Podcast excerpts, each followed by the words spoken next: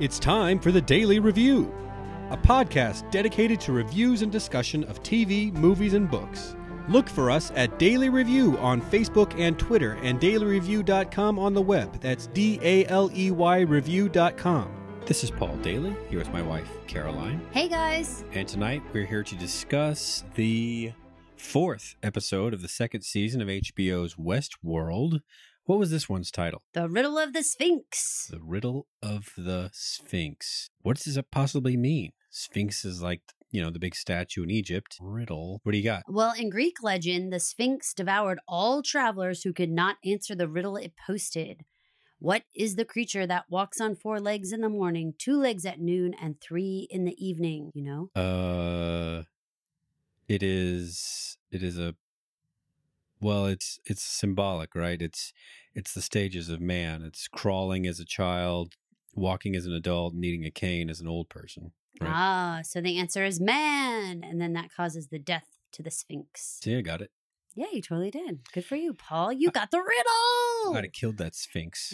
that Sphinx is as good as worm food. So this wasn't that same riddle. Oh, I think the whole answer is, you know, the the journey. We have bits and pieces here, but the big part at the end for me when the Lawrence's daughter tells him to stop looking forward that that the key is for him to look Right. back. That's I what think I was it's thinking of. the whole journey of his life, that whole thing, the riddle of the Sphinx, the the what is your life like basically, you know, uh, amounted to and wh- what did you do at different points in your life? That's what I think. So, yeah, I think of course I do believe that the key goes all the way back to the very beginning and how the man in black slash William treated everybody along the way. I really appreciated that one line that came a long time ago where he was talking about even if he stacks up all of his good deeds, it's really just to make a wall that he hides behind who he really is. Hmm. What a fascinating thing. Because we usually go the other way with the idea that, like, if you do enough good deeds, somehow it's like a weights and measure and you can, like, outweigh the mm-hmm. bad deeds. But the way that he describes it, of like just creating a wall in front of you of good deeds to just mask who you really are, that's a fascinating concept. Brutally honest. One of the things I also saw that you and I had discussed in a previous episode was that remember we were talking about the idea of is it fair to judge you on what you do in the park when it's not really telling that you do something when there's like no consequences? Right. Yeah. So I was like watching all these extra like extra scenes, extra footage and what we were saying was completely confirmed for me that it said like if there's no stakes in something and you do it like if you're playing a board game and you're more adventurous or you're more um whatever because it's just a board game then that doesn't it doesn't actually say anything about you in this way that's like so dramatic you know because it was a no stakes situation. And there has to be stakes in order for you to really have used your judgment Right. Yep. it was important to me to really like think that through. So let's talk a little bit about how we're going to break this one down because typically we go by timeline and we do have a variety of timelines here, but we also have chunked out characters too. So this one is a little bit tricky. This was by far my favorite episode. Mine too. And it's funny if you go and look up IMDb, just they they rate a show overall, but they also rate individual episodes. Yeah. This was markedly lower rated than other shows from this season. That's insane. That And makes All I can no sense. all I can think of is that I mean I, I I chunked this out on a whiteboard behind me and it chunked out into five sections. So we were following essentially five stories and I there were the memory glitches and you don't know what's when and all that kind of stuff. sure, sure. and this week out of all the weeks there were more when was that moments than there had been previously this season. However, this was also an episode where we got a ton of payoffs. I mean, we had like actual conclusions to different different little strands that were just dangling out there, you know? I mean, that's that's so important. And especially at this stage of the game, episode 4 of season 2, I mean, shoot, they didn't have to do this till the finale. There are several things that happen in this that they could have started the story and not tied it up in this episode. The fate of Elsie. Bernard knocked her out and dragged her into a cave. We have the fate of Stubbs. He's been hanging out with Ghost Nation. The whole time, yeah. What's Ghost Nation up to? Well, they're kind of protecting people. If you listen to last week's podcast, we said that they weren't on the same side as the rest of the hosts, and they articulated that in pretty plain English this this episode. What the ultimate plan is and who they're talking about, we don't know yet, but we at least got that part right. Remember the big hissy fit I had about market research and hopefully Westworld not being about market research, I think we pretty definitively got the answer that it is not about market research. There's parts of the park that I definitely think they use for market research. They're trying to figure out what people want. We're we're taking it like market research like deodorant, and I think this is so much bigger than that. It's not about like what products you'd buy, but like what lifestyles they could sell you. And I do think that it's about investments and what things you could invest in. And so I do think it's about trying to figure that out. Obviously, bigger story. What is the question that nobody even is uh, knows to ask? Can we be immortal? I think is that question. Uh, is it possible for humans to become immortal? And if you remember back to season one, when Ford is talking about how um, that whole idea of like raising from the dead. Remember that whole scene with Bernard when he's saying Lazarus, like raise up from the cave. He's like talking to the, about the idea of like raising Lazarus. It's it's this whole idea of coming back to life. He talks about it. I mean, he it's so weird if you look back. I mean, clues were all there about all of this. If the if this came sheer out of the blue for you, definitely go back and watch season one because I feel like you'll pick up on a lot more. He what he was describing too is this idea that like basically if we're able to do this and make people immortal, then the human race is like over because there's no reason to make like more of us. Yeah. You know, and so eh, that's how you end humanity is if we basically are at like a stopping point. Yeah. Yeah, that's a that's something that I've seen in a lot of really far advanced science fiction is is the idea that if we ever get to the point like Caroline just said where we we just get to live forever, then then the reason for having children will just sort of be like a, a curiosity, not really like a perpetuation of the species kind of drive. And in many ways like would that even be acceptable to have kids? Do you know? Because it's like there's already like a number of population, you know, on the planet and no one ever dies, then what you doing? you know? Yeah. Like you're just sort of overloading the planet. So I don't really know if that's acceptable or not, you know? Now that we're done with just that quick review of the mysteries solved this episode, we're going to start with a whole character's arc in this episode the Jim Delos character because he spans a large time frame. It's three identical scenes or three very close to identical scenes. When did you get kind of onto that that this was not flesh and blood Jim. This was actually Jim Bot. When William handed him the paper and I said, "You, oh, it's a transcript of their conversation." Yeah. That's when I thought it, this isn't a human. But I, I want to back it up a little bit. They have an, a little bit of an extra on HBO called The Delos Experiment, and it was really fascinating. Um, I watched it today, and it was uh, an interview with Lisa Joy, that who was also the director for this one. And this was her directorial debut, and I thought she did freaking amazing. And listening to her interview really gave me an even greater appreciation for how much different uh true thought that she put into this. So like some of the things like they the whole experiment was this idea of like a robot being left alone in the dark down there. Um but this idea of the room was circular as well. Obviously, it's good for observation, but it's also, you know, this whole repeating, you know, circle that all of the the loops that Mhm. everyone's been on, the record player, the way that the um, camera came in and was like slow and controlled, and it only showed you each portion like in time. She was trying to echo the limitations of both the room and like what you could see and the limitations of the actual experiment, what they had been able to do so far. So, like how when you first come in, you're just shown like this really tiny, like small little viewpoint, and it does circle around the room, but you can't see the whole room. Like you don't really know what you're fully looking at yet. All, Um, the, all those little details and features of her intentionality really shine through with this whole Jim part. Oh my Uh, gosh, it was so awesome. And so then she she went into talking so much about the idea of like using mirrors and like having how Jim was like looking at himself in the mirror. Um if you remember like there's different parts when he is looking in the mirror. He does different things like how he spills the milk. The milk has been like this big deal the whole time. You know, he's spilling the cream that he's like trying to put in his coffee. That's when I had my first question mark. Like this Mhm. isn't really Jim because because early edition hosts can't pour for shit. That that's what they said. If you remember from Westworld, remember they kept saying you can always tell from the hands. Yeah. And so yeah, that was like a big deal. But also the idea of like uh using the mirror and the fact that like ultimately in this like three um scene trilogy that we get with him, ultimately the mirrors are like he can't even like reconcile with himself who he is and and and what is really going on and how he does choose to like slice up his own face like he's trying to rip the mask off Hmm. to like get to who he actually is which of course we know is like machinery underneath but I interpreted old William's visit to be maybe, probably just before the events of season one. Like he dropped in there, did his visit, and then went on vacation. You know what I mean?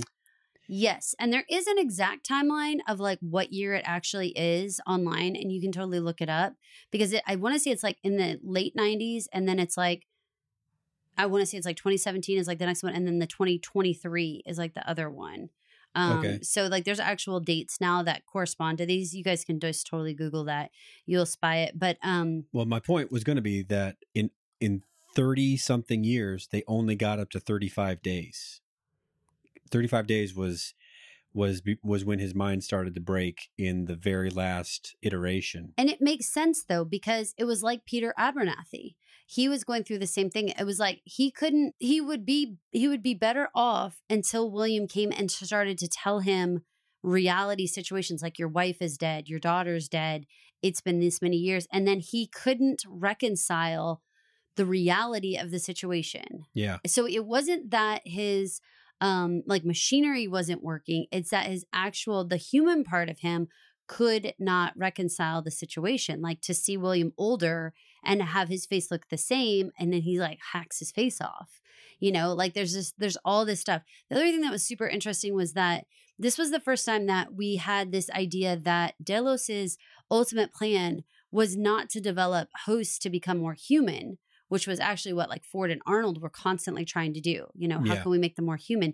But more to make humans more like hosts because ultimately what we value in them the immortality the adaptability and the durability like there's they can't get sick they can they can change their script like and do all different things and obviously they're you know live forever they can just have parts replaced Right. so it was the first for me, like that first click of like, we're not trying to get hosts to be like humans anymore. We're trying to get humans to ultimately be as close to robots and yet still be human. Like we actually want to go towards robot. Isn't that weird? all of a sudden the the logic that didn't seem very logical in the first season when they were saying things like well they said it was more cost effective to make you more like more like us you know when they were saying they, how they got away from like the clockwork innards to more like organic innards you know what i Mhm. mean so uh, it makes more sense they would need to get to something that is very closely biological in order to get the human brain to be like okay i can deal with this Sort of. But then the goal after that was to was to like loop back around and try, you know, a, a thing that is most closely resembling a stomach or a heart or a brain or whatever is really not what we ultimately wanted or needed. We actually have to start getting those human parts back towards going back toward being a robot. That is like actually what the end goal was is to try to make you accept being more robotic. That was the that is what makes you ultimately successful in this. If your brain can't accept being more robotic and we still have to play this game of like trying to put in as much organic type feel as we can then you're not you're not living up to the full potential of the durability and the adaptability and all this. If we keep having to put the cranial fluid in and stuff like that because we're mimicking the human body it, that you're you're losing see what i mean like Mhm. bernard is still fragile and in order to get to the ultimate, like where you're truly durable and can make and be adaptable and don't need all that stuff, you really have to be more mechanical and not require these fake human substitutes. And that's the thing. That was like suddenly that became apparent was like, oh wow, this experiment is swapped. You know, we started by trying to go one direction and now we actually want to go the other way, which was the point. Lawrence's daughter saying, if you're looking forward, if you're still saying, how can I make a human heart out of robot pieces and get it as close to the human heart as possible? I feel like what she's saying is you're going the wrong way. We're trying to make the human heart more like a robot's heart, not a robot's heart, more like a human heart. Wrong way. Interesting idea. Wrong way. I mean, I compare this to other, I guess a lot of stuff that I've read it just kind of skips that part. They're just like humans do want to live forever. Mhm. So anything that we do to to to further that ambition, whether it's consciousness transferal to a robot body or just uploaded into the cloud and and you just get to have this virtual Disneyland for the rest of time Mhm. because that's where your consciousness is. It always takes people. you know what I mean? People Right. are always like, "Uh, "This is ideal. This is this is the way it should be." But if you think about it, when we see the most successful alien type things, they have foregone their entire human experience. Yes, they're the consciousness, but their bodies are almost always much more mechanical, Hmm. much more because again, we're talking about durability and immortality. And the reality is like, yeah, I mean, I guess you can be like a hologram somewhere or something like that, but then you're really not you're not as adaptable. You can't go running down the street then. Like, you know, in order to meet those things, we're trying to get you all the way back to being a full machine. It's crazy to think about, but that's what this is what the Nolans say, according to their Delos experiment HBO little interview. Do That's what I gleaned from it, you guys. Do you agree with old William that this line of research is is overdue? It's time to end the Jim experiment. I think that he at that point realized what would be required of humans in order to really be immortal. And he realized that you would be basically trading over humanity for this robotic existence. And therefore, it was that whole just because we can doesn't mean we should Mhm. um, you know, kind of question mark. And so, while I do think that, I mean, he clearly handled it all wrong there at the ends. I do understand him having that exhausted and and I will say like wiser look on life of like uh I really appreciated the concept of like you're you are only alive as long as the last person who remembers you. That whole concept uh is fascinating.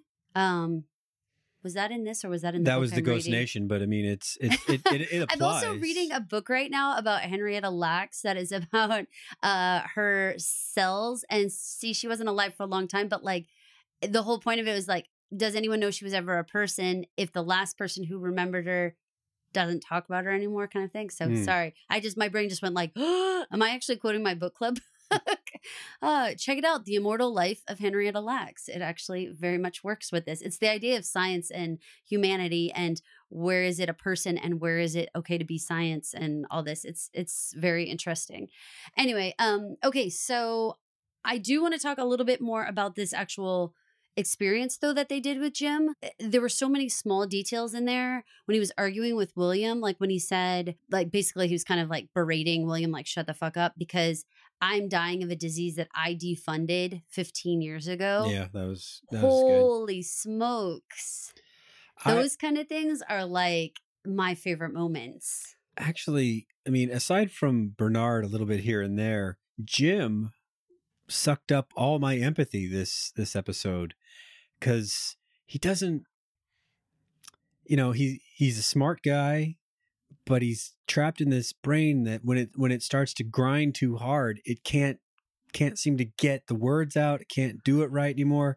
And he just breaks down and he yells for Logan in this moment of, of weakness. And it's like, dude, I mean, we, we we didn't even need old William to tell us that Logan was dead to know that Logan was was already dead, you know? Yeah, yeah.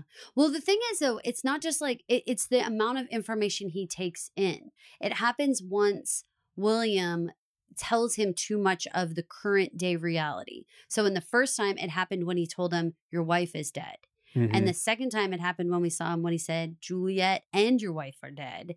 And then the third time it was like all hell was breaking loose anyway. You know, now you have to repeat all that stuff. Plus, he's yelling for Logan. Now Logan's dead. His reality that it's been, and plus he has to see William 30 years older. right. And he cannot put these puzzle pieces together. And I think that even if you had a completely human person standing in front of you who somehow reversed Benjamin Button's it and was still alive, I think that person would go mad in that moment. So I don't think it was anything about like glitches and machinery and all this. I think this was about a human brain not being able to take in the information that that he thought it was the same day, somehow that groundhog day effect. he was doing the same like five things. And meanwhile, he wasn't there for his wife dying, his daughter dying, his son dying. You know, ev- everyone else in the world had aged, and he's like still in this room. Well, then that makes it all the sadder that he's his his little project is basically shut down when he's only performing as well as any person would. You know what I mean? because they're trying to make him more like a machine. That's the point of the experiment. It's not okay to go out being a host body who's still human. The point of the experiment is you've got to, you have to be able to deal with those things and be able to move on because how can we put you out in the world and, you know, you look around and, you know, we have all those comedy movies where the person looks around and is like, what? There's flying cars, like very back to the future But the point of the, the, the real reality is Marty McFly would have shit his pants and gone into the fetal position and lost his ever loving mind you know, he wouldn't have been able to laugh along and play with his mom. You know what I mean? Yeah. Like it wouldn't have happened. And I think that's the point is that you can try you can try to salvage a human brain for as long as you can, but once you put them back in reality, they're gonna lose it. Hmm. so you can't really be human anymore and do this. Human brains when they go through that whole thing with Man in Black that there's value in death Ah, yes. That's there's a whole thing Yes. about that you know like there's a cycle to life at least the way we are used to it as humans now the interesting thing is most of us uh, who have any historical background can understand that like you know lifetime expectancy has like tripled you know over the last couple of hundred years you know people were only living to 30 years old and now they're living to 100 years old you know? Yeah. and so there obviously is adaptability in the human brain you know when we all get to 31 we don't freak out that we're still living you know? So clearly we're we can take in more information. However when you see the newspaper and it says 120 year old man are you a little freaked out by that? I'm a little like ooh weird Yeah. Um, no, we've been seeing 120 year old people since we were small. It's just very infrequent. I mean, they still get in the news, which means they're super rare. but i Um, don't feel like it makes me cheer i feel like i feel uneasy about the fact that that person's 120 i don't go like yes 120 year old i'm like oh wow how weird is that to be 120 because like when we know people now our own parents are are nearing to 70 and uh, they're not slowing down you know like like you would think. But do i think they have 50 more years? Uh, those would be some interesting 50 years you know to see where that all goes because i hope that for them. I want that for all of us. But i'm very uneasy about what it all looks like. And that uneasiness is what I'm saying my humanity kicks in and is like, I don't know if the thing if things get really unnatural, if you will. You know? yes. We'd be 90. Right. That that's weird as well. We, you we, know? we see 90 year olds we and uh, do. things. Yeah. it certainly gets harder, right? So you see what I mean? Like there's an uneasiness to seeing what even the tiniest little nip of immortality makes us a little bit uneasy. If someone walked in here and you said and you said this person's 200 years old, we wouldn't be like in awe. I think we would be freaked out, right? Yeah. yeah. And so that I don't know, there's something to that. The entire Jim Delos story was so fascinating. Loved every second of it. Could have spent an entire three hour movie watching his story and what was going on with him. I could have delved into those everyday visits to that 149th visit. What did you think about William's choice, not only to end it, but how he chose to handle the whole situation? Do you mean the intermittent terminations or do you mean just letting this this last one kind of play out a little longer? That portion specifically. The terminations each time I understood they were trying to wipe the slate clean and they were trying to start over. And there was sort of no harm nor no foul in doing that. It seemed at least. It seemed. Now I don't know what it was really doing. But ultimately him walking out and just saying, "Eh, just let him linger in there for a while." He's he's a confusing character because in this same episode he actually kind of regains some of his humanity eh, that was pretty absent in all of first season. I just stated that I believe that this visit happened just before first season. So this would have been when he was gearing up to not give a shit about anybody and kill everything in sight, right? Okay? pretty inhumane state of mind to be pre- prepping for. And so this seems more like that guy's not my father in law and he's never going to be. But like he said, there might be some value in in observing him for a few more days. So I don't think that there was any great like this guy's pretty close to my old dad, so I can't really stand to to burn up the room this time. I think it was more like just hands washing. He's done.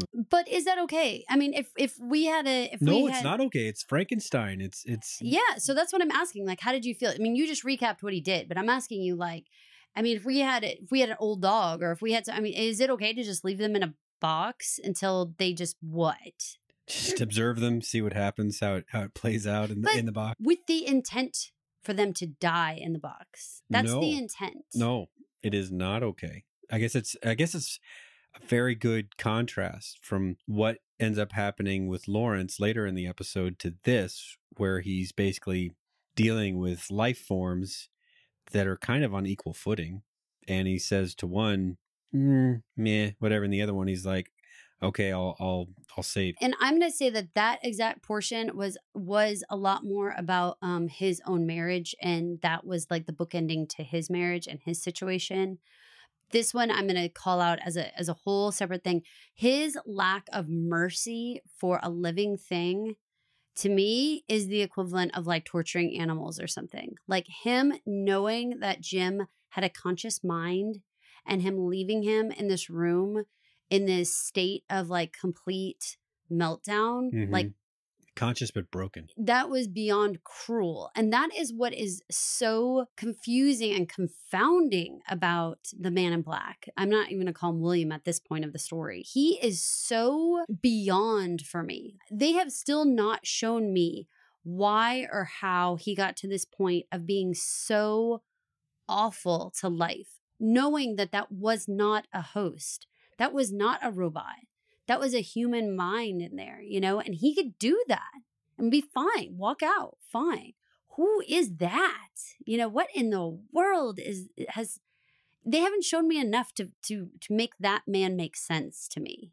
You know, Mhm. and he got so vicious so young. Like when they showed us that previous episode where he was at the party and he was already being so vicious with Dolores, made me realize like this guy, it's this was not decades and decades of sadness that drove him to be this man. Something happened a long time ago and he lost it. Now, was it that series of 30 years trying to make this man be able to go like make this I assume like this was like his all-encompassing project was to try to turn Jim into a workable robot immortal human, you know, I don't that hybrid. And so was that it? Did he like lose his mind kind of mad scientist-esque? They showed us some very deliberately hand-picked clips previewing into this episode from previous episodes, including like at the party that now that conversation where they're at the retirement party, Jim's like, you know, we don't have to to rush this or no, we don't have to what did he say? He's like, "Um, we're not all working on the same timetable Yeah. here and Right. what it so it means he's dying and he needs this immortality project to speed up and williams says something to the effect of that may be the case very soon here in the in, in the context of just retiring and that kind of stuff it it didn't make a whole lot of sense because it sounded like he wasn't going to retire but now that that's not what they were talking about they were talking about this immortality project is very cool to see that Yeah. So I think like okay, so in an ideal world, what I think maybe was supposed to happen, what and what I think Jim was trying to say was like basically if this all works out and I can just go like in the the lab and be gone for a couple of weeks and come back and be healthy and myself, then ma- then I don't have to step down mm-hmm. because I would just I would just have been on vacation for a couple of weeks. So when he was saying like maybe I don't actually have to step down, you know, maybe that doesn't have to happen. And that's what I feel like where um, William is saying like, well, we have this arrangement and and I'm fine with that. Like in order for our arrangement to work, you know, you don't actually have to like quote unquote retire in order for our arrangement to work. But I think that's where things get so dicey that then it turned out to take 30 years and they still couldn't bring Jim back into the picture was like, ah, you know? Interesting that the, the one person whose fortunes would be most directly impacted by the return of Jim Delos is basically the gatekeeper to decide when he's ready to come back. Agreed. And that is like the most frightening. I agree because you're, yeah. I mean, eh, you're like, uh, I'll just sit on the throne until you're ready to be the king again. Oh, not ready to be the king yet. Not ready to be the Yeah. king yet. And I, I also think that that's part of what drove Jim mad as well, because how you know he would just he had no say in the matter. Like he was he was so limited in his ability to have any impact on what was going on around him, even though his brain was like very, at least I want to say, even though he would get like stuttery and stuff, I don't think that his feelings or his how hard he was taking the situation was lessened, even if he couldn't communicate properly. Do you know what I Mhm. mean? Yeah. Like it's not that he wasn't taking in information. I just think he couldn't express himself at certain points. It's like being speechless when something's so insane that you see and you just say like I'm speechless. I think communication's like one of the first things to go. It it reminded me of certain medications that I have taken over my life that made it hard to think, made it hard to pick out the words that I wanted to say and when I wanted to say them. So I could really sympathize with old Jim stammering, not being able to communicate, but clearly still having feelings about what he was talking about. So the other character that I feel like was dealing with this whole concept of reconciling uh, what was the reality was Bernard. And we saw him suffer through what the best word that we could come up with was glitches throughout this entire episode. And I mean, he's been having this throughout this season where he like bounces from timeline to timeline and there's not really a great explanation except for now we understand having seen Jim's reality, we know that without the proper care of his actual like mechanical body and without the because we saw Jim lose his mind scratching up his face and stuff. Yeah. Um and then we see, you know, Bernard uh, the the flashing and the memories and the different timelines suddenly like make so much more sense. You know, I just had this freaking brain bomb here. What? I saw your eyes get big. Ford perfected the brain transfer more or less, right? I think Except so. with tweaking so that he could create Bernard out of Arnold. But he was he must have been sandbagging that whole time. And that must have been the IP that they wanted to get out because they knew that he was keeping it from them. That's my best guess. Yes, I agree with um, you wholeheartedly. I just came up with that just this just, I- just a second. I love it. I It think makes that sense that's though. exactly what's up. Is that yeah? The information that that IP information they were trying to get out was like, how do you how do you do the human host hybrid business? How do you do this? And you're right that Bernard slash Arnold is is somewhat this experiment, but the question mark is. Was it totally successful with Bernard? Like we think, but we don't know. We don't really know what's, you know, he lived in a in a very controlled environment. not unlike Jim, though, right? Very similar when you really look at it. yeah. Which I do have to point out. Do you know how like all first season we were like hawk-eyed about like who's a host and who's a human? And I feel like this season we've been kind of remiss in every episode to say like, you know what? I don't think that thing is actually a human. I think it's a it's a host.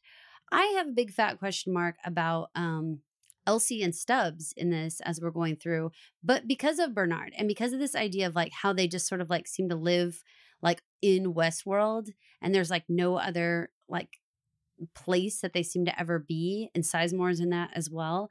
I feel like there's this whole idea of like it would make more sense for employees to be hosts. They showed us the drones working in the lab. Yeah. And so it would make more sense that the next step to that would be just to make them look a little more human and then, you know, go ahead and work, which also calls into question Felix and Sylvester. any employees on the on the block. We'll get to Stubbs in a little bit. Let's cover these glitches. Taken uh, taken as they came, they were very jarring. I I, I assume that they were meant to be because they were they kind of represented themselves with like kind of like film glitches, right? They kind of stuttered in in frames and stuff like that. But if you take them all together, they're definitely telling just one story here. But the story, but the question you have to ask is like, well, why?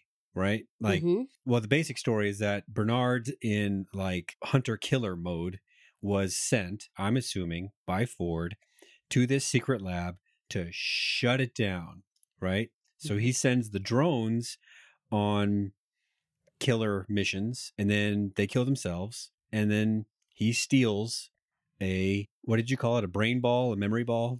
Right. I, I think memory ball, I've seen it's called a memory ball or a DNA ball. I've, I've seen it called a bunch of different things.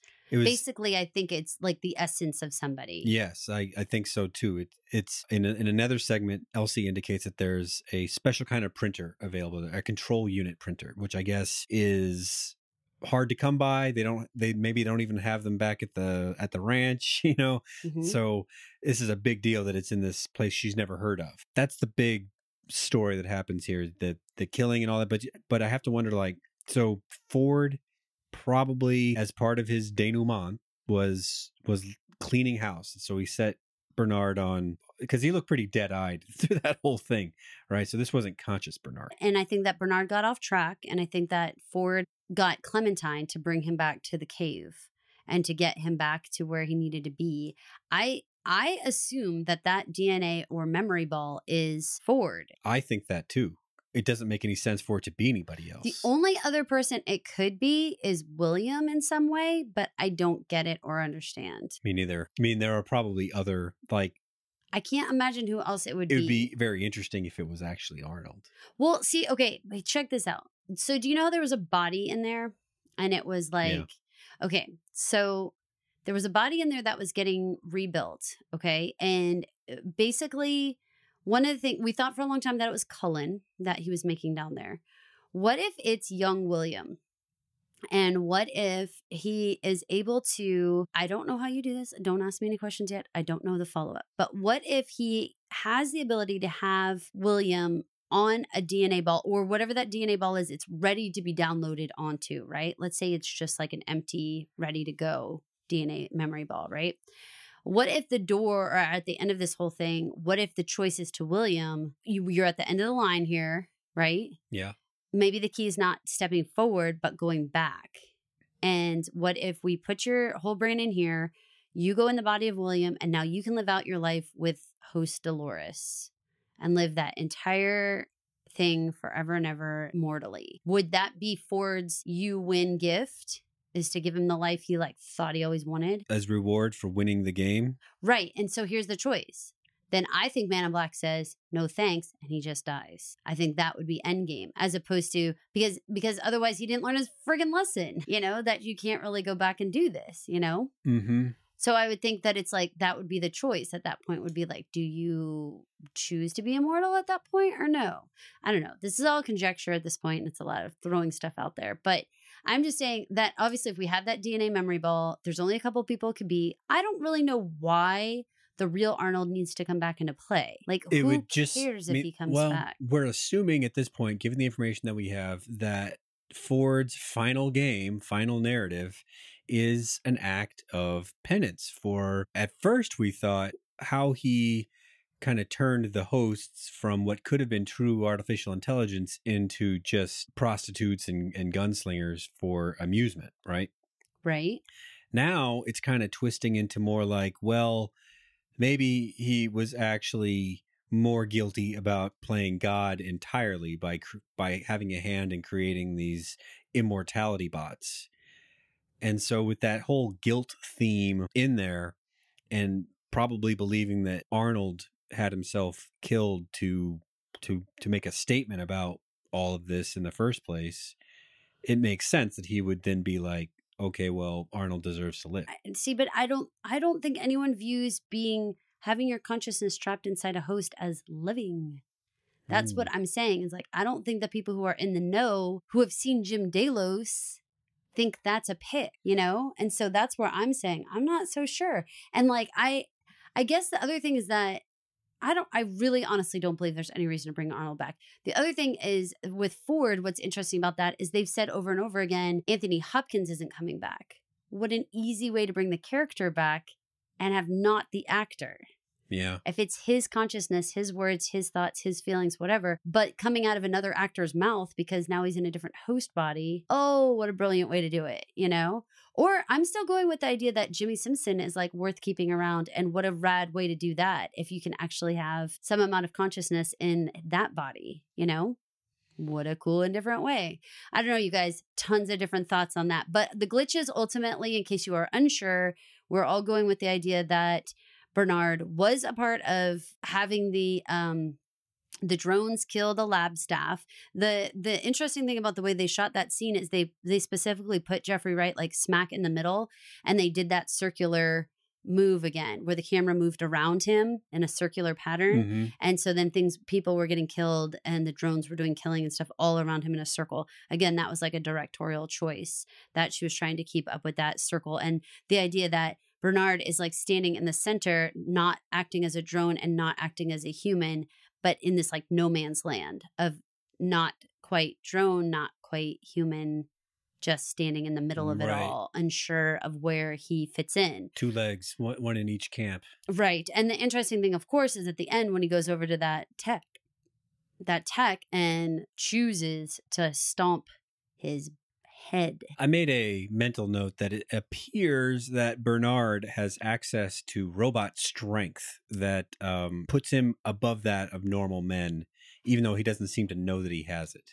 You know what I mean? Agree. Because it looks like he smashed that guy's face through the floor, right? His leg didn't stop where it would stop if you just smashed into someone's face. You know what I'm trying to say here? Absolutely. Super gross. But timeline wise, I am saying this happened just before the end of season one.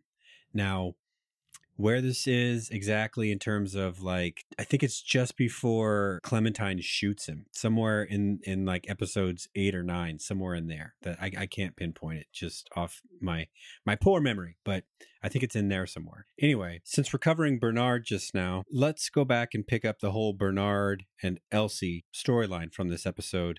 As I mentioned, Clem drags Bernard to this cave where Elsie has been stashed. And so we get some answers about where she's been and why she's there. So that's all good. That all feeds my need for not just having everything unanswered. There were a few segments during this that that Bernard had memory glitches that don't qualify for the previous um what would you call that segment of our episode because they weren't taking place necessarily in continuity with the lab ransacking. And they made that very interesting, this whole segment, but also a little confusing to watch. Did you get confused at any point about when those memories were happening? Yeah, I mean it was challenging. And I mean I like my notebook is usually pretty decent about like I can flop from one page to another and pretty much know which timeline we're getting into. Um like I know that Bernard has a scar on his face at a in a later timeline that I can watch for. If he doesn't have the scar then it's an earlier timeline. So if you watch for that it's kind of like on the side of his cheek. Um and so you can kind of watch for that and obviously his demeanor typically is different.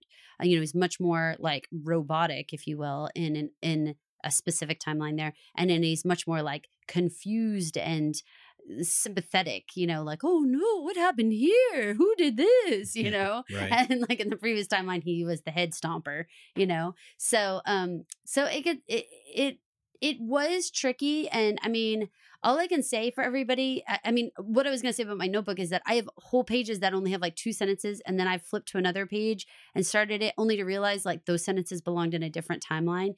So i even with both of us and a lot of talking about this uh, i'm willing to you know be really gray area on where some of these fit neatly you know? The one memory in particular that has me questioning uh, that I that I might have some timeline issues with this part is when they hear the door or the noise behind the door that they find out to be access to Jim's room and Bernard is watching her try to get in the door and he's talking to her and then he realizes that he is in the middle of one of his waking memory reenactments right then.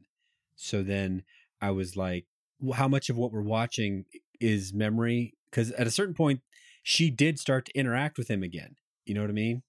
So we're were we watching the memory? And if we're watching the memory, then in the in the quote unquote now timeline, Elsie's not there. yeah You know say what it again say okay say in the now timeline elsie's not there Elsie's not there. So Uh, when he okay so like you mean when he's down on the beach with strand and stuff correct.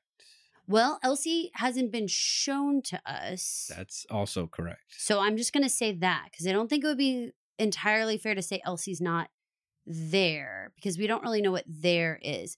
And I I really think that that whatever we think we understand about that sea of hosts and Bernard even kind of coming up out of the water and kind of laying on the shore there. I think that it's going to end up being like completely different than what we think we're seeing. Oh, I plan on it being that way. And well, so then Elsie could be behind the rocks, and he's she's like, "Go, Bernard, go lay face down in the sand." And then he's like, "Oh," like he just stood up, you know. Like I don't know. I just I think that it's not what it looked like, and so I'm not willing to. I'm not willing to say where anybody else is for now, like in the now, right now, even though they haven't shown it to us. It's been too spotty for me to understand, you know. yeah, yeah, yeah.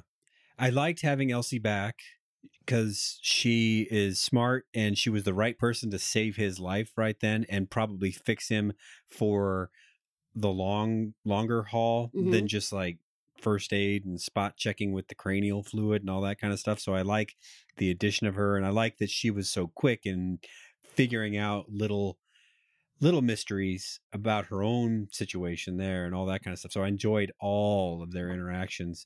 I kind of even though this was billed as a as a as a man in black episode, I really saw this as these two together. Their Oh, and. Jim Delos for crying out. Yeah, that was important stuff That too. was huge for me. Well, okay, so here's the thing that I'm a little uncertain about. So Elsie, when she realized that that Bernard wasn't doing very well, she I don't remember a time when she already knew Bernard was a host. She didn't. Okay, where was the reaction, Paul? Where was the big like, you're a host moment? As I didn't even see anything register on her face from Bernard's a regular guy to, oh, you need a giant syringe of cranium fluid. That's reasonable. So then I'm just wondering, like, did we miss a scene? Is this glitching? I'm going to try to this- sell you on the idea that Elsie is cool. Is she a host? She might be a host. well, guess what? Maybe she would freak out a whole lot less if she was a host. So I'm just, I'm just throwing this out there. there you know, there were I mean, he was almost shutting down um right when he was right when she was figuring it out and she was saying stuff like, But you rotated out, you had a wife, blah blah blah. You had a backstory. And then she just like rolled with it. Yeah, I'm I'm going with A, she's a cool customer, and B, uh Bernard was knocked out after that. So our kind of POV character went away. That makes sense? Because yes, we never saw her working on him without him being awake right. one of the moments that I perf- that I enjoyed in this uh, segment is when they went into Jim's room and Jim is basically going mad, having gone mad already, and um, Bernard comes out of nowhere and saves Elsie from kind of this rampaging Jim. And he just throws him through the glass with his super robot strength. And I, you know, I enjoy a good action move like that. So I was like, look at that That was exciting. because he's like an office guy, you know. and he picked Yeah, him up and he threw that guy. And you know, they purposely make him wear like cardigans and stuff to make him look even like extra, you know, yeah, Mr. Rogers. like a librarian or something. Very much the little glasses, Geppetto-y, very Geppetto-y. That's a word, Paul. Geppetto-y. It's like it's like MacGyvering, but it's like Geppetto-y. Did you have any doubt about uh, how Elsie would come out of this episode? Do you think it was like a one episode guest or? Uh, Mm. No, I still think we're going to see Elsie. So no, I mean like in Oh. that segment. Did you think Jim was gonna? Because it didn't seem like Bernard was close enough or willing enough to do anything about about that. And her Hmm. gun didn't work, right? Wasn't that the deal? Like her gun didn't. Ah, what's the question? Did you think Elsie was done for with that? No, no. I feel like she's important. I feel like we need her to support Bernard for a little bit longer. I think she's going to be in charge of fixing him up in a more real way, and I think that's the difference. Um, that's that's going to help bridge this gap between where we were when Bernard was like truly losing it to where we are at the end of this two weeks. I think she's going to be the key to he needs a crutch. Like he can't do this. He Yeah. can't make it to the end without somebody. And I don't see a more logical person than Elsie, honestly. Do you do you see someone else that cuz like you said No. she's so cool. Like she does know the secrets. She is accepting. She's almost a Dustin of Stranger Things where she's willing to take in what he tells her and not say bullshit this isn't real. He's like she's like I believe. I believe that Ford could be doing this and I believe that the host could be changing. Like she's in it. She is kind of Dustin to me.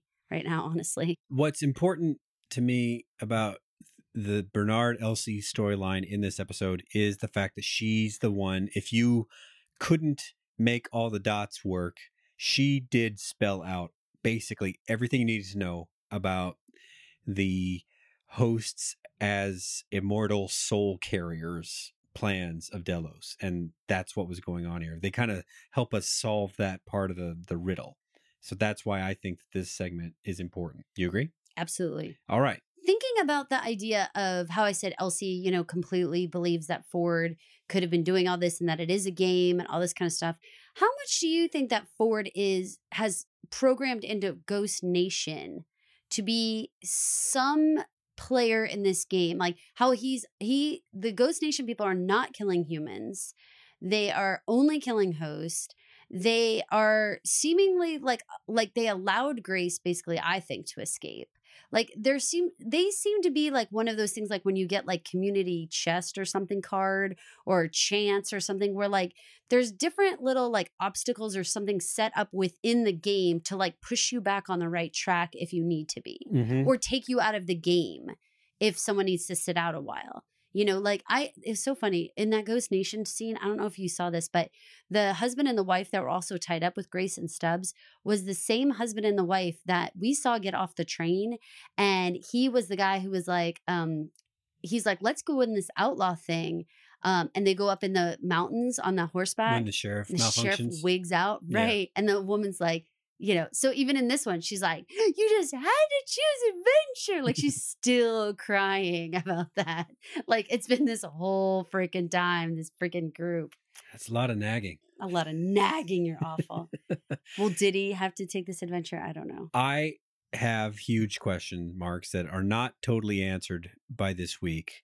We catch up with Alice. She's brought to where Stubbs is. Stubbs has basically heard rumors that Ghost Nation is collecting humans but not hurting them. But then in a later scene, or not hurting them Not killing them. fatally, Right. Not killing them. uh, but then uh, we have this scene where we're moving every all the prisoners to meet, as they say, the first of us. This is hugely interesting because the Ghost Nation, out of all the hosts, are the only ones that have any kind of history that seems to actually be real. They're the ones that have the dolls that that represent what they see when the Delos people come out of their out of the ground, right?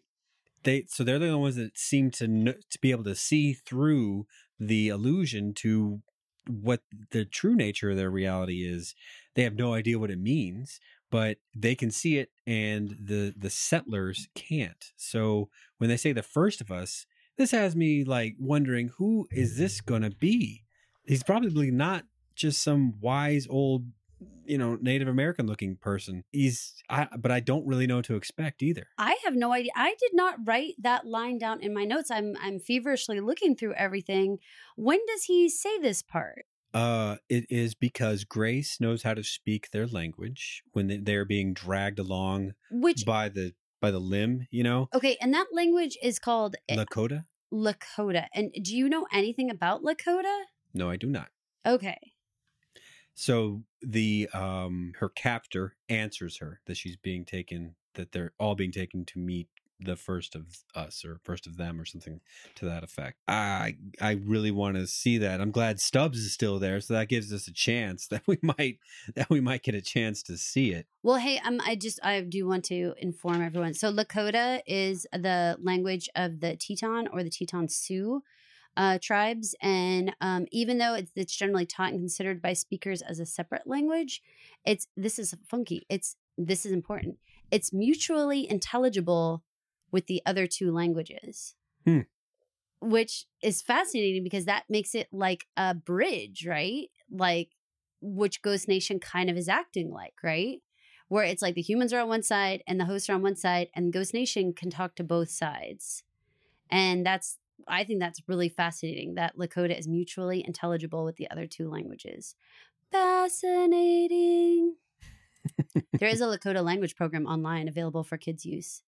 And you can also take classes at the Red Cloud Indian School. I'm sure it's sounds like North or South Dakota, somewhere in that that uh, locale. Um, the Dakota language, yeah. It's so okay. It's like the Sioux language, and then there's like the Dakota language. There's like uh, it's considered by most linguists to be one of the three major varieties of the Sioux languages, but then it's like mutually intelligible to both other languages. Is it Dakota or Lakota? Well, Lakota is the name of it, but Dakota is a language too. Okay. But we're speaking Lakota. We're not saying it right at all, but well, I'm fine let's with that. pretend. So it'd be like there's English and Binglish. right? It would be like if there's English, Binglish, and Singlish, and Binglish can be understood by both English and Singlish. But English speakers may not understand Singlish speakers. no, then that's the key. Is this is the mutually intelligible, but that's the part I think Ghost Nation's playing. I think they're keeping both sides playing the game, both the hosts and the humans. Because they can be understood and can they can this. and they can move the other they can move the characters around by dragging them to one place, letting them go somewhere, doing different things. Like they can affect the game. you're you're talking about uh, in massively multiplayer games there are uh, basically system controlled well for lack of a better word controls that Yeah. that perform that sort of things Right. you know like I'm surmising that Ford put that Ghost Nation in place to provide the I'm going to think of it like a pinball machine. They're like the flappers. They're like putting you back in play, but they're putting you back in play in different places and like they decide what you're doing to get you back on where you're supposed to be. Like they like they basically in many ways if you consider it saved Grace when she came out of the the water mhm. you know and but then they also like basically she like rested got her shit together whatever and then they were like oh no you escaped like i mean they certainly could have hunted her down right away but they did not. No they let her So, go. they let her go. So And what does this mean? but there also what does this mean is i mean i know what the words mean. When stubbs is is stood up and they put the knife to his throat and then the guy whispers in his ear he whispers in english dude. He does, so and he says the whole thing about you know you you truly die when you're when no one else remembers you or something something to that effect. So i understand that oh, what he said it was just interesting that it was in english because they had been in character the whole time as speaking this Lakota language. but i think that that part was important to speak english because he needed grace and stubbs right to hear what he was saying is that what you're talking Grace about had already run off. So okay, then what are you talking about what line what line did he say in english that whole paragraph about you're truly dead when no one remembers you or something, whatever that whole paragraph was that he said. Stubbs gets up and whispers to somebody. Who does he whisper it to? No, someone says that to Stubbs. Oh, I said gets whispered to. Yeah. Okay, well so then back that up a little bit. So so so he chooses okay, but that makes sense. That it makes sense that the Ghost Nation person would choose to speak English to Stubbs, right? Because eh, because he can he can go both ways. He Okay. can he can be the messenger to the humans and It the just- messengers to the hosts. It just seemed out of character. Everything else had been completely in Native American character, and then he says this very poetic thing in perfect, unaccented English into the, into his ear. It felt a lot like when Lawrence's daughter talks directly to That's why I think, William. that's why I think these are Ford controlled characters. Cuz she's a Ford controlled character. So you're right. So we're all we're, we are in 100% agreement on this, I believe. Perfect. That's it for the Ghost Nation part. Let's move on to our final large story segment, which is at long last the Man in Black's saga this week. This was kind of like a a greatest hits episode for Man in Black, right?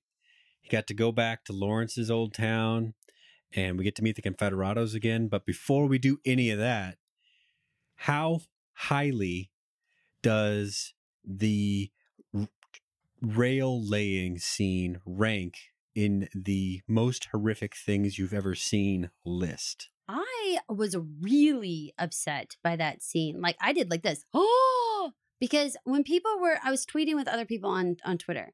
People were saying like, "Oh my god, they're laying they're laying host down on the track." And I said, they are not. No, they're not.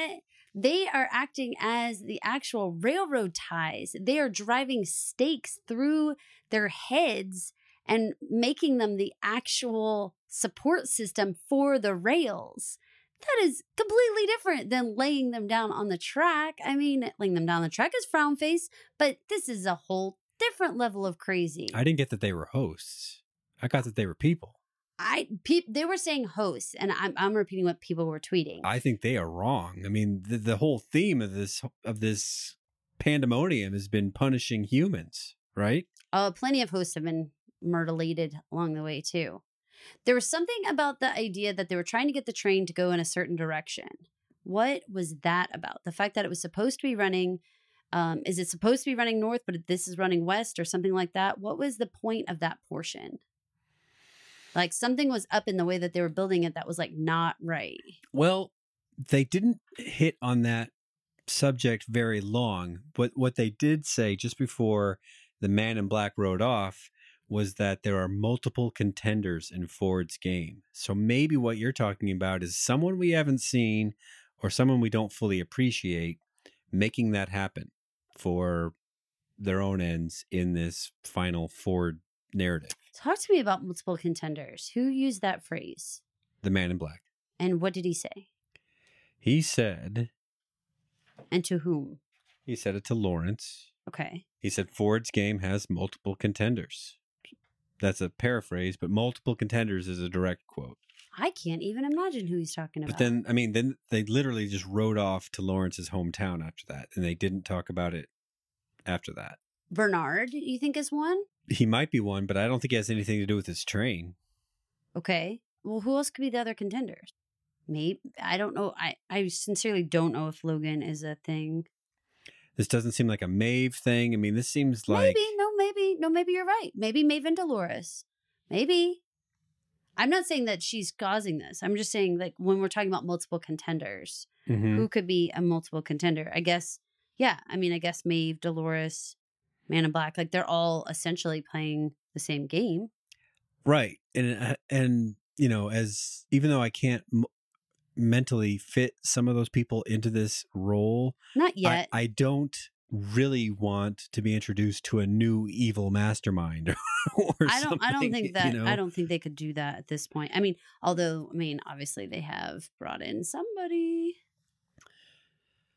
But they leave that point alone. The train is left to go do whatever its fucked up thing is that it does, and then they head off to uh, Lawrence's hometown. Which did you recognize it when you saw it, or did, did Yeah. you? Okay, No, I recognized it. yeah, it was. I mean, they did a good job. That Confederado dude, uh, Craddock is his. Craddock is when we talk about no mercy. Uh, I think that it was about the smartest thing ever, and I swear to God, as a as a leader, I w- find this method fascinating. To say, is there anyone here who could who could possibly negotiate with me, who has authorization to say what can happen around here? And then that old man steps forward, and he's just like, "Pow, I'm not interested in negotiating." Oh damn! Like I, just to get somebody to say like, uh, "Is anybody here like the strongest, most likely candidate to challenge me? Could you stand up, please?" It's you. Okay, pow, dead. Like that was freaking brilliant. I mean, it was awful, but it was brilliant, right? It was. Craddock is kind of sadistic, But that was smart, sadistic. but he's also limited in his in that he's very interested in cruelty, but that's about it. Um, Yeah, he doesn't. I mean, all of his end game crap, all this nitro. I mean, this was so harkening back to season one for me. All the yak with Logan and the nitro, and we got to get the nitro. I mean, all that business didn't it seem like a. I think we've run this loop before.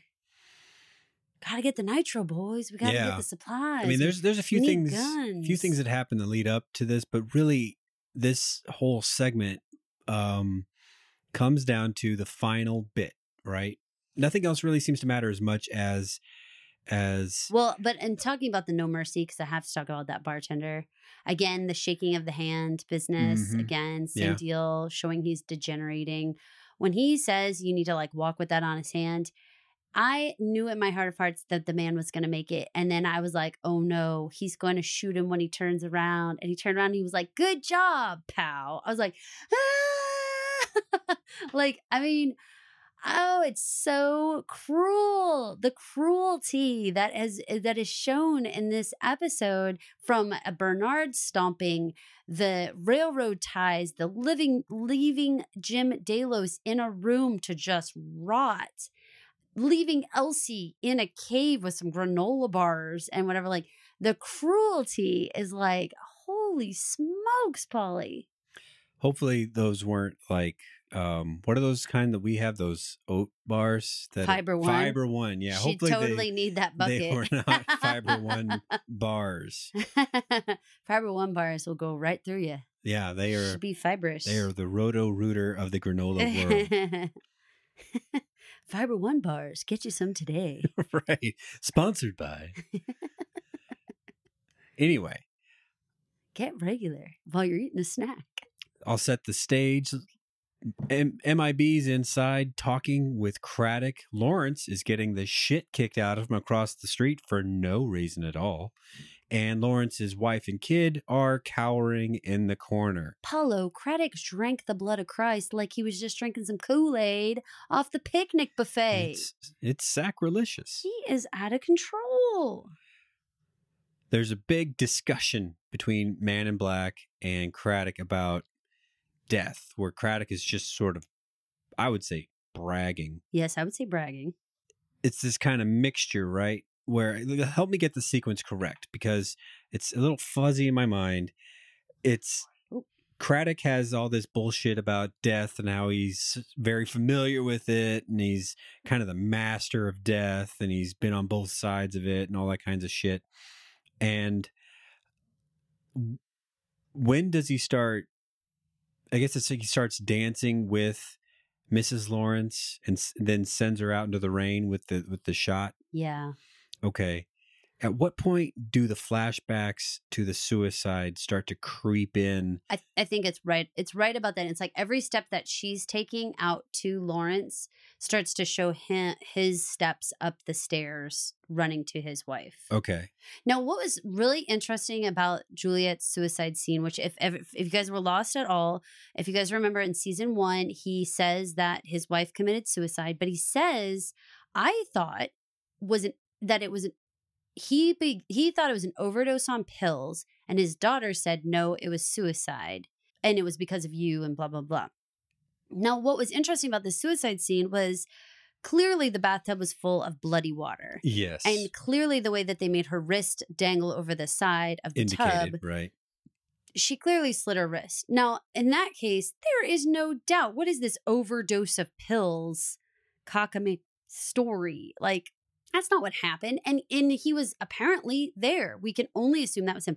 Now, they didn't show the face. Is it possible that it was Logan's feet running up the stairs to his sister? Is it possible that, you know, it really in my head, it could only be Logan or William. Um, I mean, obviously it's more desperate, um, you know, and it certainly puts the position of being able to save the life versus not. You know, he's running to save Juliet's life, and now he could run and try to save Lawrence's life. You know, I mean, that makes more sense. But it, it's it's just weird about how he told the story. It's interesting that this imperiled host couple triggered that memory and and set the fire on the fuse that needed that he needed to to come to life, you know? Cuz he'd been such an animal to hosts up until this point. I, I mean, I think it was just that you know that whole triggering that it was like that was real life, you know, and he could he could make amends. then it i mean it is it too far to to jump that if this event reminds him of real life then then isn't this real life too even though it is hosts?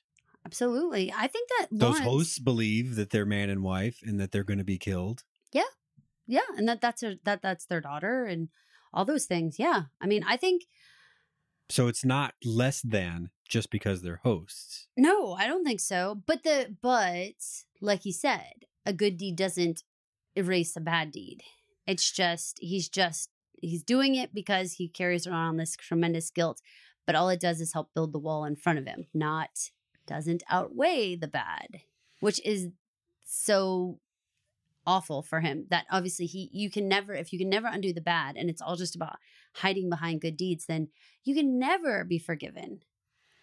Before we get there, he does have a pretty badass action scene, right? oh my god yes. What I did you think? He has evolved his game from just standing out in the middle of the street and shooting everybody because it didn't matter if he got hit to taking cover, sneaking around, and being pretty badass, like you know, like Mission Impossible style. It was super dynamic. I, I thought it was exciting. I thought it was again, I mean, I love the fact that um this was Lisa Joy's first directorial, you know, yeah, action is, opportunity is not is not an automatic. it's not. And she played the quiet scenes with great, you know, um thoughtfulness, I guess, in the way that she did all those quiet moments like with Jim Delos and stuff. And then, you know, and then she played this action scene so wonderfully. And then, my God, I mean, we we didn't delve into the horror of the end of Jim Delos's scene there, but I mean, that was pure horror movie at the highest level. Him on that bicycle biking and then just slowly his feet stop. Did you notice he was pedaling backwards? Mm-hmm. Ve- Something very unwholesome about pedaling a We're like bicycles go forward, Right. pedals don't go backwards. That's like- a good way to to knock your chain off. It's like flying a kite at night, right? you are about flying a kite at night. I totally now I kind of want to fly a kite at night. It's windier at night, isn't it? Why can't we fly a kite at night? What's wrong with that? it's just demonic. yeah, yeah. Only this Mm. spawn of I challenge everyone to find an evening, take some time out, fly a kite, see if you if you conjure the devil. If it's like saying Bloody Mary three times in the mirror. Don't do it, people. You don't know who's gonna grab a hold of that kite on the other end. Right, right. Might be some angry angel. Yep. The angriest. Okay, so getting back to old Men Well, in Black. You've covered it pretty well. the the the The show wraps up with one important scene, but before we get there, he has a he has another direct interface with Ford through Lawrence's daughter again. Mhm. and, and it's and what what struck me about that conversation was that that indicated that there is some actual intelligence still working on on creating this game for William and it's not just repeating canned you know uh what do you mean by what do you mean by intelligence still working on it? I think that she was programmed. If you run across and this is the situation, this is what you say.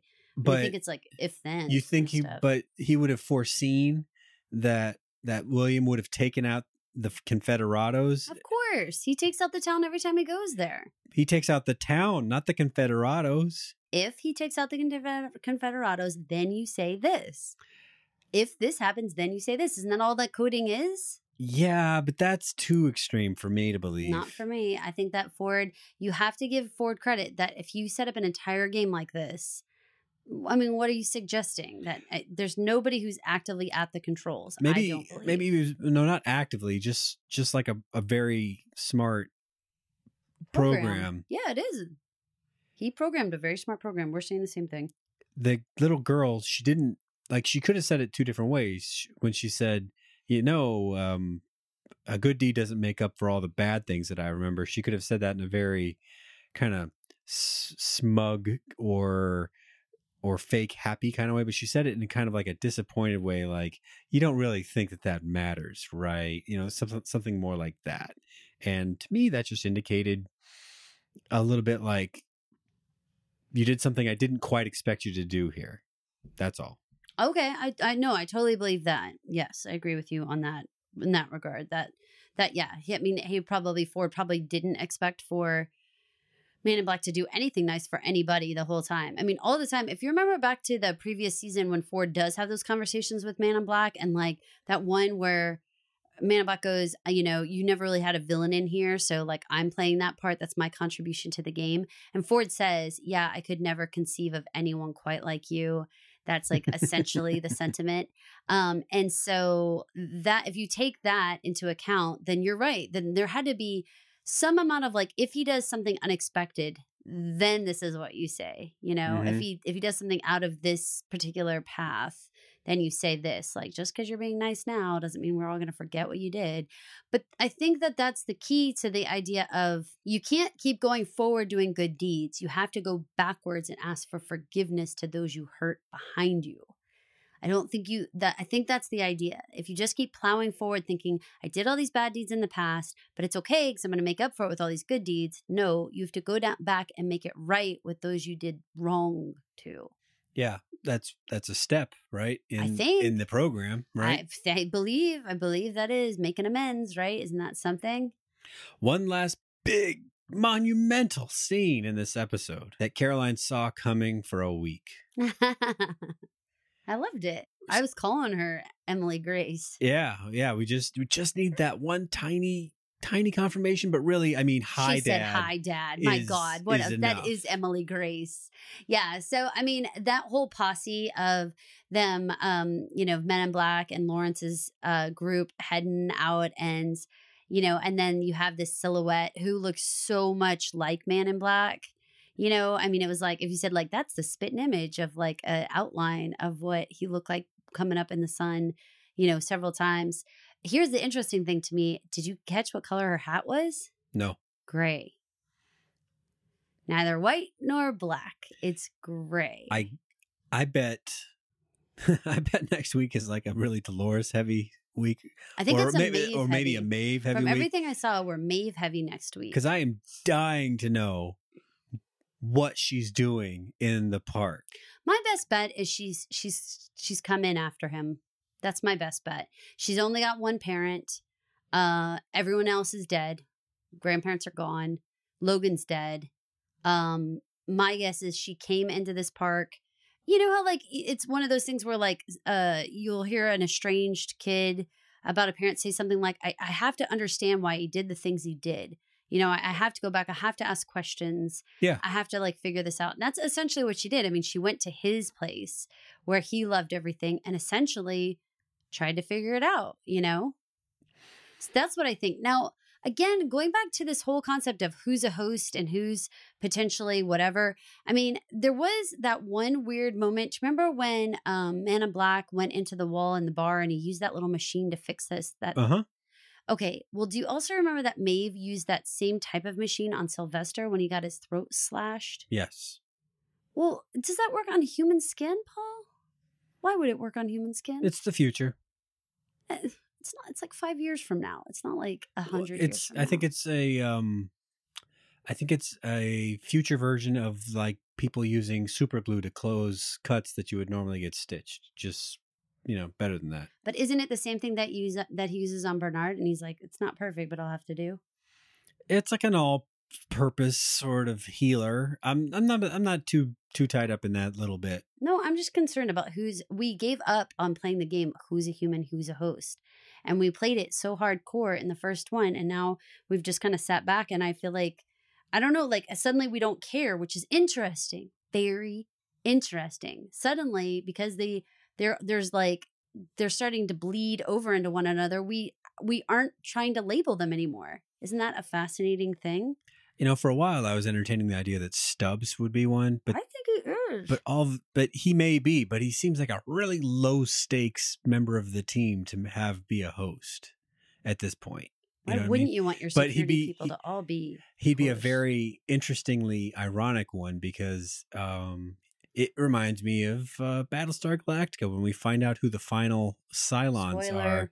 And I'm not saying who they are, but but there were some members of the military that were Cylons, and they didn't realize it until the last second. They decided to live as humans rather than as Cylons. Reminds me of the Roald Dahl book, The Witches, when we find out that certain women are witches in the community. But the one, Read a book. Read a book. The one who, the guy in the military who found out he was a Cylon, he was like the chief Cylon hater for like the whole fleet, you know. And- Always. And so Stubbs with his "I sleep with my gun" talk, you know, reminds me of like it, like you might actually be one, bro. You know? Absolutely. I think you probably I it makes sense. Just makes sense. From if you had the capacity to make those white faced drones, and we already know that they can do work. They don't eat, they can work around the clock, they don't get paid. Like, I mean, from just a financial company standpoint, doesn't it only make sense that all the staff are hosts? Or Okay. like like the scene remember last season when um Cullen and Hale put on that little stupid dog and pony show to try to Yes. and and they and they send in a guy to beat up Clementine. Yep. He looked like one of the security staff to me, right? But he but they said he was a host programmed to read as human. Yep. What does that mean? Right. That that seems to be the the shooting match here cuz like Bernard is is one of them. Right? And so You know, who's the other person who's gotten scanned so far that you've seen? One Charlotte Hale. Hale, right? She is a big question mark. Do you know that there's people out on Twitter who are comparing Charlotte to Charlie? Charlie is Bernard's backstory. And if you actually put the actress and the little boy's faces side by side, uh, freaky. They're like the same face. It's really, really, really scary how similar faces they are. And the whole Charlotte, Charlie, it's just a feminine male version of one another. It's super weird. Like, is it possible that they put a consciousness of a kid into somebody else? I don't know. Because Arnold had Arnold had a kid in real life. And they made the backstory we know as the host that the child died, but there's no reason to think that child died. There's no reason to think that child died. It was a part of Bernard's backstory in order to keep him there, you know? Yeah. So, uh, I mean, what happened to his real family? We don't know. We don't know. I am wholeheartedly do not believe that Charlie, I'm sorry, that Charlotte is as uh straightforward in the least as she tried to present herself. I mean, I definitely think there's more stuff going on there. And she is the only other person, I swear to God, that we saw anyone get their neck scanned like that.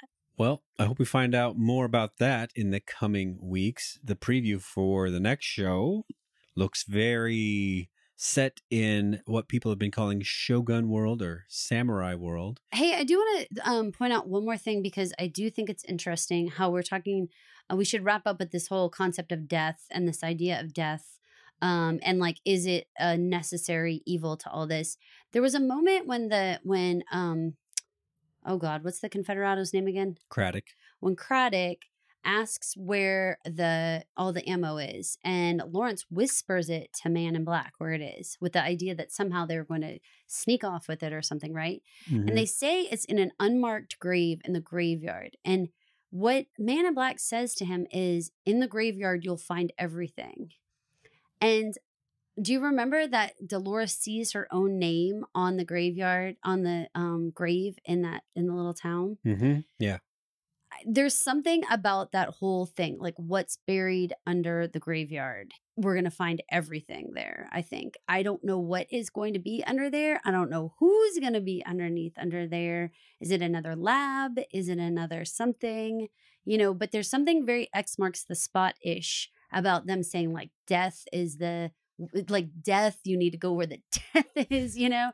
Or even man in black saying to craddock like oh you don't recognize death like i'm sitting right here in front of you kind of stuff. Like there's all this like it's right here. It's right here underneath your nose literally. They're teasing us. i feel like there's something there you know? And eh, we know they come up out of the ground so we know that stuff's all buried in the ground. I don't know. I'm very curious about how many times they're pointing us towards that graveyard lots and lots both dolores i feel like and now even man in black i feel like same same same everybody's pointing us towards where do you deal with death Maybe we'll find out next week. Probably not. But I'm excited to find out more about Maeve. You know, the Ghost Nation group with Maeve is a super interesting combo because they actually, while they might terrorize Maeve in many ways, because Maeve? she's now, What do you mean May? Ghost Nation and May? they're the people who've been chasing her around the fucking homestead and all her memories. Oh, okay. Continue. Uh, one thing that's interesting about this Ghost Nation idea is that they've they have been paired up with Maeve in the past, and you know, with Maeve being who we think is going to be our focus next episode, I think that I wonder how they will play in because Maeve, I wonder what she will read to them as. Will she read to them as human and protect her or will they read her as host and like she's up to attack? I'm I'm super curious if if she is able to sort of like circumvent their you know sniffers on what and who she is. Well, she um she did have that um that C6 vertebrae taken out, yeah the vertebrae replaced. That that's part of it. right? Yeah. I don't know. I'm just curious because they are sort of like this strange little like metal detector now that we have like out in the world about who's a host and who's not. You know, the fact that, you know, Stubbs was alive, maybe that means he's human if they're killing all the hosts, you know? Yeah. But, and they left Grace alive. Okay, what does that mean? Okay, you know, like keep going back and forth. Like, what does it mean? However, Ghost Nation interacts with you, what does that mean? You know? Very curious because I think Ghost Nation is going to come into play in the next part with us, with Maeve trying to find her daughter at the homestead. I love her and Hector together, by the way. They're adorable. We'll see them a lot next week. I can't wait. Thanks so much, guys. Thanks. Catch us on iTunes or your preferred podcast software. Our website, daleyreview.com. That's D A L E Y review.com.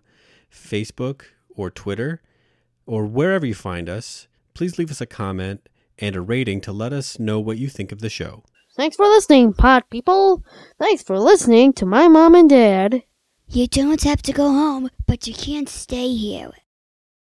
Just go home, folks.